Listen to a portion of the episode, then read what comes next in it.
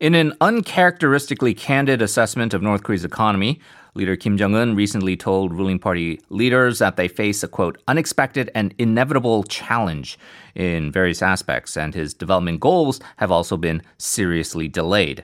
Dealing with the uh, recent uh, coronavirus pandemic and floods on top of international sanctions, Pyongyang risks the worst economic contraction this year since the Great Famine of 1997, uh, according to market research provider Fitch Solutions. So, for further discussion on this, we are pleased to be joined by the Senior Research Fellow for Northeast Asia in the Asian Studies Center of the Heritage Foundation, Bruce Klingner, on the line. Hello.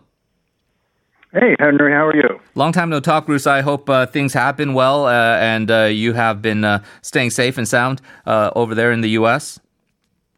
Yeah, we're all just sort of hunkered down. We're now in the fifth month of working from home, which is has its benefits and drawbacks. Right. Uh, and uh, we know that uh, the pandemic has certainly uh, affected and devastated uh, um, all parts of the world. Uh, what we don't have a clear picture of is how it has affected North Korea. And so hopefully we can talk about that a little bit here. But um, the title of your latest report, Bruce, in the, in the Heritage Foundation is North Korea Facing Perfect Storm of Economic stressors. Um, could you maybe relay a little bit of that to our listeners, what you mean by the perfect storm? Right. Well, it's a, it's a reference to a, a book and a movie where you know a poor ship, a fishing ship was facing the the combination of a number of storms hitting it all at once, making it really a right. unbelievably dire consequences. So, as you pointed out, right now North Korea is facing sort of this trifecta of economic uh, impact from the the existing sanctions, although imperfect uh, implementation of them and enforcement uh, then the self-imposed trade restrictions that they, they did upon themselves in response to COVID, and, and then these monsoon rains, which has led to not only rain flooding but also surging uh, seawater, damaging some of the farmlands. In terms of what they had to do, and, and we do, I, I would say, just from outside looking in, we probably understand the strategy. They do not have the uh, healthcare infrastructure uh, by any means to be able to handle any sort of major outbreak. So they did essentially uh, what uh, Italy uh, probably should have done a little earlier, which was a complete shutdown of their borders. How has that uh, border shutdown, which we have seen, uh, especially on the Chinese side, uh, since the uh, the South Korean side is uh, um, eternally shut down, how has that impacted its economy? It certainly had a, a major impact because they uh, they cut off trade with with China, which accounts for ninety percent or more of their foreign trade. Uh, they were even uh, curtailing the state-run uh, smuggling that they had been uh, the regime had been doing to try to bypass the sanctions enforcement. So, you know, it was uh, on the one hand a, a COVID uh, response measure to try to prevent it taking root in the country, but certainly at a at a cost of impacting the economy, and, and that's sort of a trade-off that really every country in the world has has faced. Uh, there, you know, when we heard of COVID starting in China and northeast uh, China, you know, we had thought that it really might go like wildfire mm. in uh, North Korea. As you point out, very poor healthcare systems there, uh, and really an emaciated, very vulnerable population. Um, and yet, you know, we, we have reports that there have been deaths and, and cases of COVID, certainly more than the one case that they admitted to. Um, but you know, not as bad as one might have expected, given the vulnerability of both the healthcare uh, system and the population. Right. I think what we have to do, Bruce, because uh, the connection that we have between us, um, sort of kind of breaking in and out, and so I think uh, what our staff is going to do is try to reconnect with you again, and hopefully uh, get a stronger connection on the line, and, and just uh, uh, touch base with you in about thirty seconds. Okay.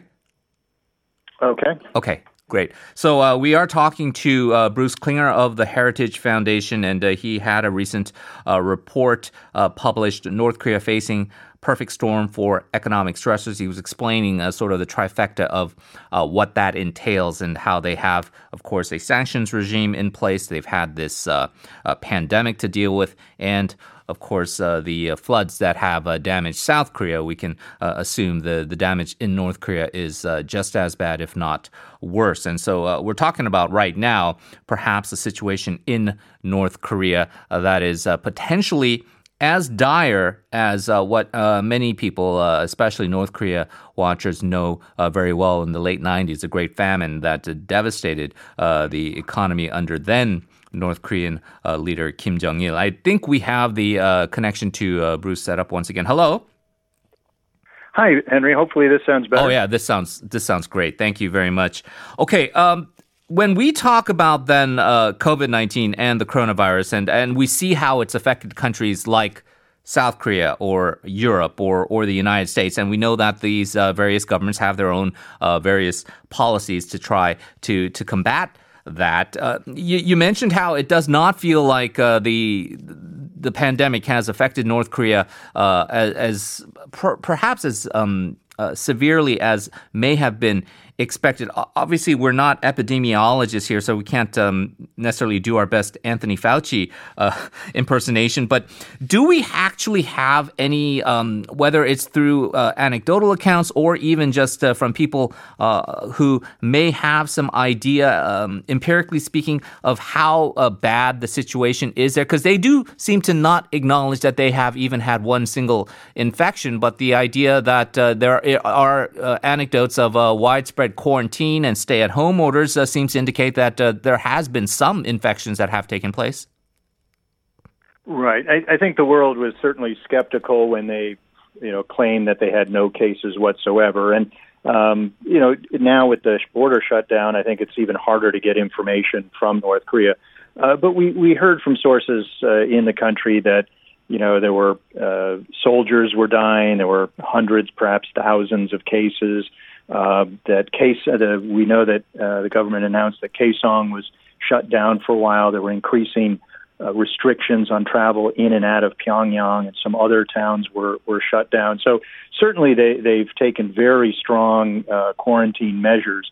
Um, and so recently the regime sort of said that uh, you know a North Korean defector who redefected into North Korea from South Korea recently, you know, was infected and that may have been the singular case that the regime admitted to, which is a way of providing excuse for any previous or forthcoming uh, admissions of cases. So uh, certainly, we don't think the regime is being forthcoming, but um, you know, we don't have uh, indications of sort of massive deaths. Uh, you know, months ago there were reports yeah. of satellite imagery showing mass graves being dug in Iran, et cetera. We don't seem to see that in, in North Korea, at least so far.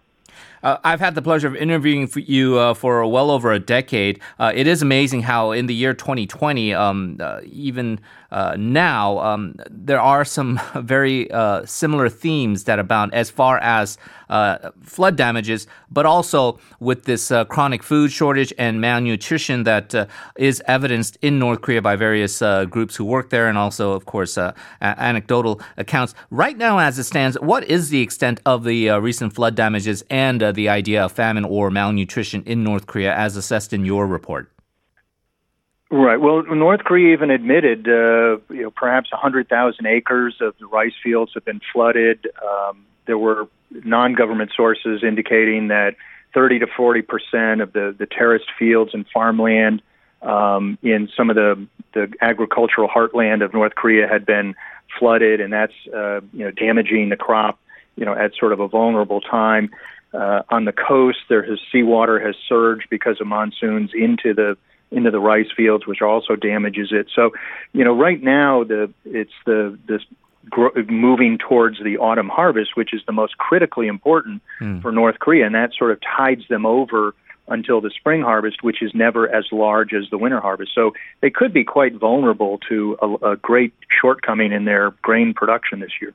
Are these um, comparisons that we're hearing, comparing it to the 90s, the late 90s famine, is that a little bit hyperbolic, or do you think there, there, it is actually pretty realistic?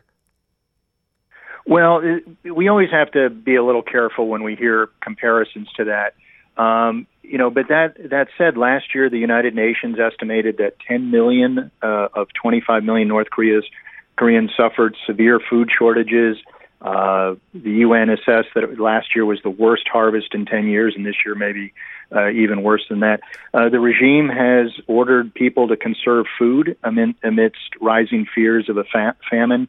Uh, there have been reports of food rationing in Pyong, even in the capital city of Pyongyang. Mm. So uh, it, it's too early to say how bad it will be, but uh, there there could be indications that uh, with a very uh, poor harvest, that things could be perhaps as dire as in the 90s, or or uh, you know perhaps not as bad. But you know, then that could trigger international responses yeah. to to provide aid to try to prevent a resurgence of the Great Famine. Right, and that uh, kind of leads us to the next question here. And again, uh, over the decade that we've uh, been able to speak with each other, you have uh, uh talked about uh, numerous times about how getting aid to North Korea is a challenge, especially for these NGOs that work there, because of the fact that the the goal is of course, to, to get it to the people who need it the most, but that often uh, does not happen, especially if it's filtered through uh, the ruling elites and uh, they get their piece of the pie.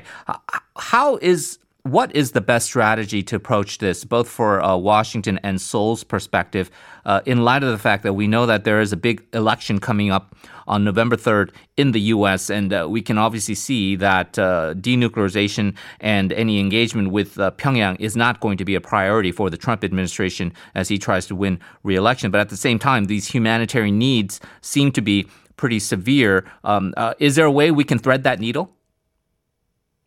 Well, it, you know, humanitarian assistance has always been a bit contentious with, with North Korea. On, on the one hand, people argue that a hungry mouth knows no politics and that you have to ignore politics and feed, you know, a, a starving population, especially when you see very heartrending, you know, mm. images of starving children. You know, on the other hand, we know from history that uh, the regime has diverted aid, you know, to the military uh, that was coming from NGOs uh, and and foreign governments. Uh, and also, aid is fungible. If uh, if you provide ten dollars of aid, then that's ten dollars that the regime frees up to spend on their nuclear program. Right. So, I think what we have to do is distinguish between sort of near-term, immediate humanitarian assistance uh, for the population, and you have to insist on very strong uh, verification measures, and distinguish that from large-scale food aid, uh, long-term as well as developmental assistance you know, and those things you do have to tie to progress in the denuclearization talks, but more of a an immediate COVID response, flood response, uh, some immediate uh, food assistance. But you know, when North Korea has refused to implement the economic changes that would reduce the likelihood that next year, once again, as for 20 years or so, they will be asking for food. You know, then th- that's a systemic problem of the the regime's economic policy. So you know, near-term humanitarian assistance. I think you we should do what we can to to assist the the regime, but large-scale assistance, large-scale um, food aid, uh, that that you have to link to progress on other issues. All right. Uh, we're going to leave it there. Uh, Bruce Klingner, as always, a pleasure to talk to you and uh, really good to touch base with you once again. Hopefully, um, going forward, uh, we can uh, uh, get in contact with you more often. Sure. I look forward to it. All right, thank you very much. That was uh, Bruce Klingner. He is the uh, Senior Research Fellow for Northeast Asia at the Heritage Foundation's Asian Studies Center. Uh, we are going to move on to the second hour of the program. We've got a lot more in store for you, including uh, sports and This Week in Quotes coming up later on after a word from traffic and weather.